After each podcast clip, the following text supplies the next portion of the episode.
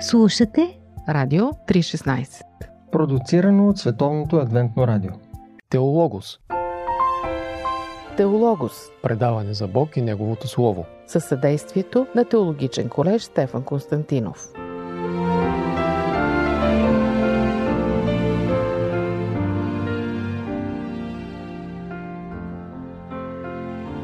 Бях на 13-14 години, когато се запитах какво е Библията.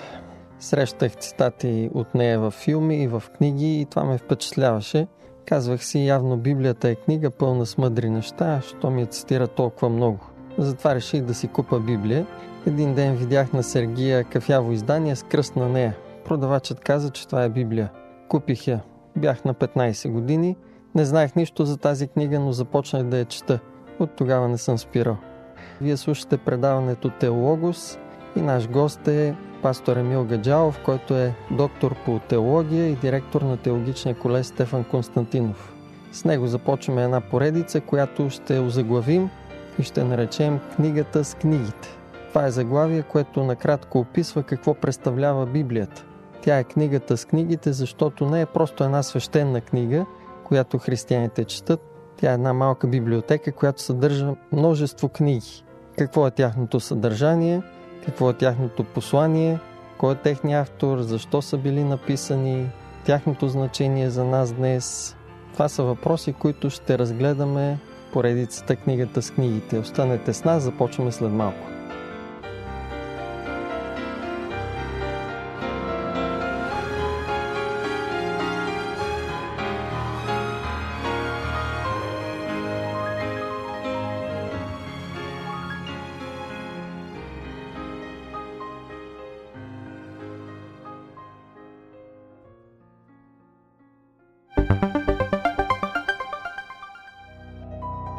Психотерапия по учебник. Психология на взаимоотношенията.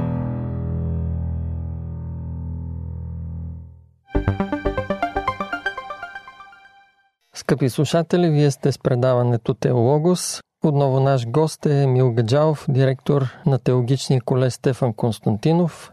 С него започнахме една поредица, наречена книгата с книгите. Говорим си за Библията, какво представлява тя, защо е най-продаваната книга, защо е книга, която почти целият свят чете и счита за свещена.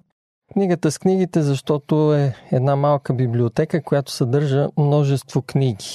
Какво съдържа Библията какво означава думата Библия? Това сега ще дискутираме с нашия гост, доктор Емил Гаджалов. Добър ден и от мен. Какво представлява Библията? Какво съдържа тази книга? Когато говорим за Библията, може би предварително трябва да кажем, че нейното название идва от гръцката дума Библус, което означава книга и така в множествено число звучи Библия. Така че ние имаме една колекция от книги и тая колекция от книги наричаме Библия. Общо имаме 66 книги, които съставляват цялата Библия. Интересно е и това, че всъщност Бибус идва от наименованието на един древен град, който носи това название Бибус. И всъщност доставката на папирус до този град е това, което става нарицателно и за книгите, които са използвани в последствие написани на папирус. А, какво да кажем за самото съдържание на Библията? Кои са онези интересни неща, които тя съдържа? Като части, като отделни книги? Както казахме, 66 книги съставляват цялата Библия, но трябва да имаме предвид, че те са писани, тези 66 книги, в продължение на много столетия, или по-скоро всяка една книга е била писана в даден исторически момент, но всички те са писани в продължение на много столетия. Нека дадем пример. Първият писател Моисей живее около 15 века преди Христос, а последният писател на Библията, Йоанн, любимият ученик на Исус, живее в първи век след Христос. Той е съвременник на Исус и съответно умира към края на първи век. Между Моисей и между Йоанн има около 1500-1600 години разлика. Така че Библията е писана или нейните книги в един обхват от порядъка на 1500-1600 години. Може би най-дълго писаната книга. Ами да, тази колекция от книги представлява най-дълго писаната колекция. Авторът допринесъл най-много книги за Стария Завет. Това е Моисей. Както казахме, той е написал първите пет книги от Библията, които общо се наричат петокнижият. За Новия Завет, автора, който има най-голям принос, това е апостол Павел. Той е написал 14 книги, когато се прибави към тях и посланието към евреите, което съставлява повече от половината от Новия Завет. В този период от време са използвани различни езици. На какви езици е писана Библията? Библията е написана на три езика. Първият от тях е еврейски език, който има много родство с семитските езици по това време. Той е по-скоро староеврейски. Да, по-скоро е староеврейски, има допир с съвременния иврит, но разбира се, езика е нещо динамично и а, той има своето развитие. Първият език, това е староеврейския, да се върнем отново на него. На второ място е арамейския. Например, имаме някои части от Стария Завет, които са писани на арамейски. Книгата Данаил И двата са семитски езици. те са семитски, много близки са, дори изписването им е Почти идентично. почти идентично, еднакво е. И за Новия Завет, това е гръцкия, в едно негово специфично наречие, кой не, нали, общо гръцки, общонароден гръцки език, който е бил разбираем за провинциите на тогавашната Римска империя. Та това са трите езика – староеврейски, арамейски и гръцки език, на които е написана Библията. А защо има едно такова разделение Стар и Нов Завет? Каква е идеята за това понятие Завет? Стария и Новия Завет са условни названия на двете големи части на Библията. Стария Завет се отнася за онези книги или съдържа онези книги, които са писани преди рождението на Исус, преди въплъщението на Исус Христос, докато Новия Завет съставлява онези книги, съдържа онези книги, които са писани след рождението на Исус. Стария Завет съдържа 39 книги, а Новия 27 и така имаме тези 66 книги на цялата Библия. А самото понятие Завет, какво е неговото значение? Това не е използвана дума днес. Наистина, думата завет е малко далечна за съвременния слушател, но в общи линии думата завет означава договорни отношения. Както казахме, тя е използвана за двата дяла на Библията, Стария и Новия Завет и така напомня за договорните отношения между Бог и Неговия избран народ, а именно еврейския народ. Бог установява отношения с различни хора, групи, дори с цял народ, както еврейския. И тези отношения са преди всичко двустранни. От една страна Бог обявява, че ще бъде верен на този завет, а човека от негова страна трябва да отговори с доверие и послушание на тези условия. Тоест, това е един вид договор. Това е вид договор, съглашение между Бога и човека, между Бога и цял народ. И най-общо казано, тези отношения се заключават в следното. Бог казва, аз съм твой Бог и ти си мой син и моя дъщеря, съответно. Докато човек казва, ти си мой Бог и аз съм твое притежание, твое творение. Какво прави Новия Завет нов? Новия завет е нов, защото Божия народ в Стария завет не успява да отговори на тези условия за вярност и пълно послушание, пълно доверие на Бога. Ние разбираме от Библията, че този народ се отклонява в различни езически практики, на идолопоклонство най-вече.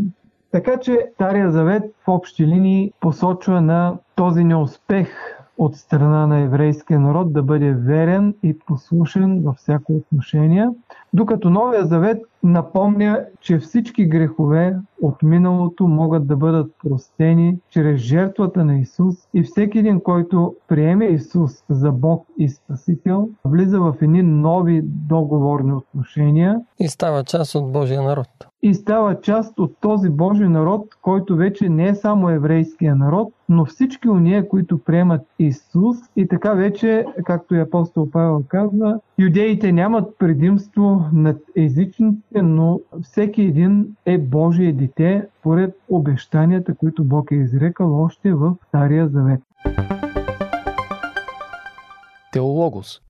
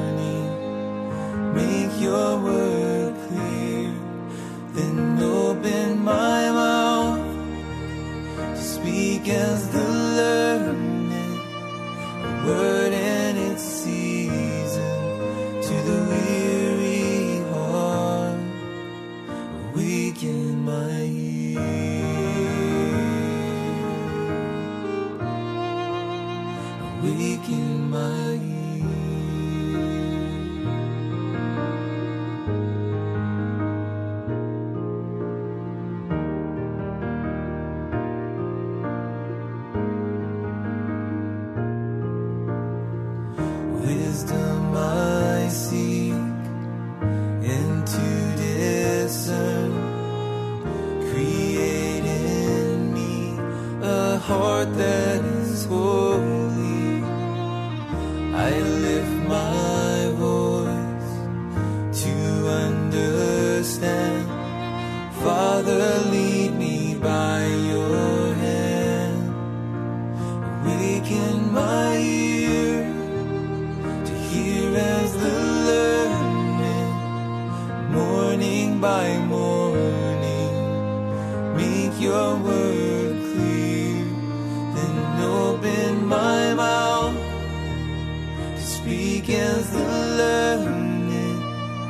burden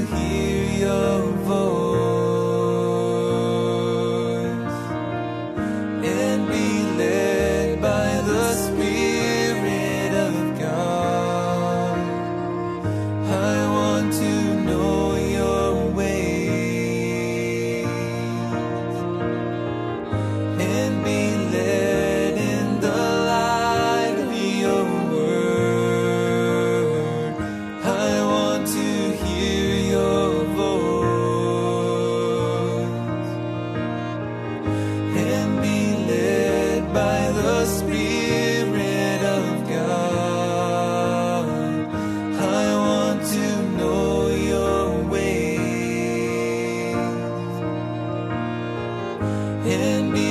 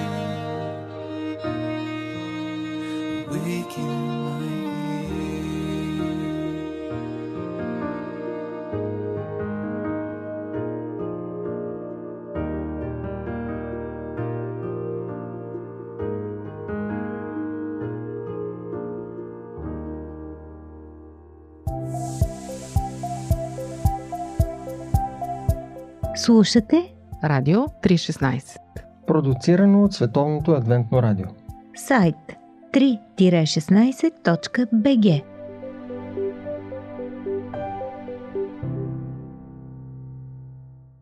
Нека отново се върнем на книгата с книгите, т.е. Библията и нейното съдържание. Защо точно 66 книги? Как е определено как е решено да бъдат точно тези книги част от Библията? Преди да минем към така наречената канонизация на Стария и съответно на Новия Завет, само да подчертаем, че Стария Завет е наричан още еврейската Библия, която има три дяла. Първите пет книги на Моисей се наричат Тора, това е петокнижието, Тора или закона. Втория дял това са пророците и третия дял са писания. Християнското разпределение на Стария Завет не е в три, а в четири дяла. Отново имаме на първо място петокнижието, на второ място обаче са историческите книги, на трето идват поезията и мъдростта, като е обособен дял и на последно място това са старозаветните пророци. Новия завет се разделя на четири големи дяла, това са Евангелията, четирите Евангелия, книгата Деяния на апостолите, която е самостоятелен жанр в Новия Завет. Следват посланията, те са по-голямата част. И накрая книгата Откровение като специфичен апокалиптичен жанр. Фактически това е разделението на Стария и Новия Завет в дялове и тяхното възприемане като боговдъхновени канонични книги се определя съответно за Стария Завет около 4 века преди Христос. Общоприето е, че Стария Завет бива оформен по времето на книжникът Ездър. Ездър живее около 4 век преди Христос. Това е един учен мъж, който пристига от пленничеството в Вавилон и се заема заедно с екип от еврейски мъже, учени, да оформят канона на Стария Завет. Това означава да се прегледат отново всички от тези книги, които Бог е вдъхновил и чрез които е водил своя народ през тази дълга история. И които са изучавани реално в синагогите и са преписвани в скрипториуми. Разбира се, още преди да се появят синагогите, пророческите училища, започнати от времето на пророк Самуил, все още се намираме в зората на, на еврейската история. А, още от тези пророчески училища книгите биват преписвани, предавани от поколение на поколение, съхранявани в храма на Иерусалим. Свещениците са имали това задължение и за тяхното приписване съответно. И достигайки до Ездра, имаме един дълъг период на предаване и съхранение на старозаветните книги. И разграничаване на тези, които са боговдъхновени, от тези, които реално са обикновени, писани по различни теми. Разбира се, имало и други книги, които са били писани. Например, в Стария Завет се споменава книгата на Господните войни. Нямаме такава книга в Библията, но вероятно такива писания са служили като източник за някои истории и разкази, които са включени в Библията. Между двата завета имаме един период, в който нямаме никакви писания, около 4 века между Ездра и рождението на Исус. Никакви боговдъхновени, иначе имат доста. Да, никакви боговдъхновени, но има много, много други писания и съответно те не са влезли в Библията, но имат добра историческа стойност, които и ни посочват какво се е случило в този междузаветен период. Така че 4 века преди Христос се оформя канона на Стария Завет. За канона на Новия Завет ще трябва да се изчака около 3 века след като са написани тези послания и Евангелия, за да стигнем до 375 година, когато виждаме в един списък всички 27 книги на Новия Завет. Какво представлява всъщност това понятие канонизиране? Канонизирането като понятие идва от гръцката дума канон, което означава мярка за измерване. Канона всъщност представлява една пръчка с определен размер и тя е служила за стандарт на различни измервания. Когато приложим думата канон към Библията, означава, че Библията е била измерена или нейните книги са били измерени чрез определен стандарт и изпитани дали те са боговдъхновени, дали носят божествено вдъхновение и божествена власт. Най-общо какво е включил този стандарт? Ами, например, за Стария Завет основоположна мярка за боговдъхновеност са петте книги на Моисей. Петокнижието или Тората са книгите, според които всички останали други книги биват измервани. Всяко едно учение, всяко едно изискване бива съпоставено с тези пет книги на Моисей. Тоест не трябва да има противоречие с тях. Точно така. Ако има някакво противоречие, тогава съответната книга бива отхвърлена като неканонична, не боговдъхновена. Друг критерий трябва да е автора да е пророк. Той трябва да е пророк, но пророк, който е признат от Бога и който е признат и от народа, като такъв, Разпознаван като такъв, да. да, да бъде разпознат, защото в Библията се споменават и други пророци, които обаче са наречени лъжливи пророци. Например, един такъв пророк е пророк Анания, той не е истински пророк. Така че задачата на Великата синагога, както се нарича екипа на Ездра, е била много голяма и изисква сериозно изучаване на всички нея писания, които са били на тяхно разположение по това време. Да преминем на там, какво е основното послание на Библията към съвременния читател? Посланието на Библията и към съвременния читател, и към хората, живяли от вековете преди нас, е универсално. Библията е за всяко едно поколение хора. Макар, че светът се развива, макар, че светът, особено днешния, еволюира в техническо отношение, в научно отношение, посланието на Библията е едно и също. Например, апостол Петър рибарят, ученикът на Исус Христос, казва, защото всеки човек е като трева. И всичката му слава, всичката човешка слава е като цвета на тревата. Тревата изсъхва, нейният цвят окапва, но Словото на Бога трае винаги. Словото на Бога е вечно. Тоест, Библията има непреходни ценности, непреходни принципи, които са валидни за всяко едно поколение от човечество. А основната вест на Библията? Основната вест на Библията е вест за спасение. Всеки човек, ни казва Библията, има нужда от спасение. Преди всичко това е спасение от греха, спасение от злото, спасение от духовната и плътска нечистота. Но когато говорим за спасението, Библията предлага нещо повече. Тя предлага един краен изход от неизбежното и непреодолимото, а именно смъртта. Библията предлага вечен живот чрез изкупителното дело на Исус Христос. Гаранция за този нов и вечен живот е възкресението на Исус от мъртв. Този вечен живот е за всички хора, за всички, които приемат Исус за личен спасител и които живеят според Неговата ценностна система. В тази връзка можем да приложим думите на Исус, който казва в Евангелието на Йоанн, 5 глава, 39 стих. Исус казва, Вие изследвате Писания, понеже мислите, че в тях имате вечен живот, но те са, които свидетелстват за мен. Това означава, че когато изучаваме Библията, преди всичко ние трябва да търсим Бог в нея. Кой е Бог? Какво представлява Исус Христос? Какво е Неговото отношение към нас? Какви изисквания има Той към нас? И тогава, когато ние открием Исус Христос, открием Неговата личност, открием Неговата любов и добри чувства и отношения към нас, тогава ние можем да влезем в тия заветни отношения, в тая заветна връзка с Него. Теологос. Скъпи слушатели, книгата с книгите не е обикновена книга. Четенето и изучаването й има за крайна цел да създаде една връзка, едни взаимоотношения между човека и Бога. Благодаря на доктор Емил Гаджао за неговото участие.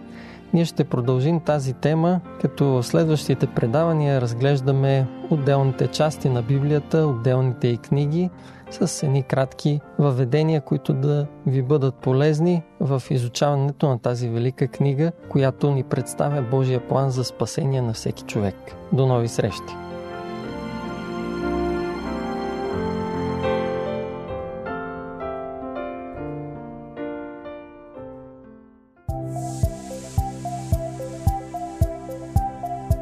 Слушате Радио 316.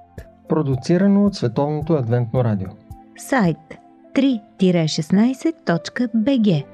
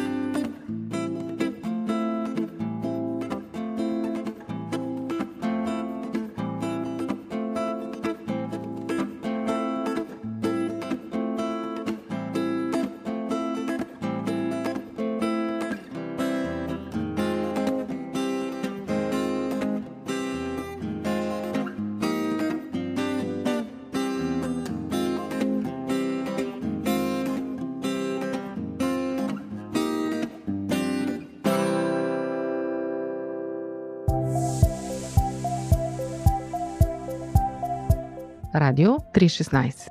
Продуцирано от Световното адвентно радио. Сайт 3-16.bg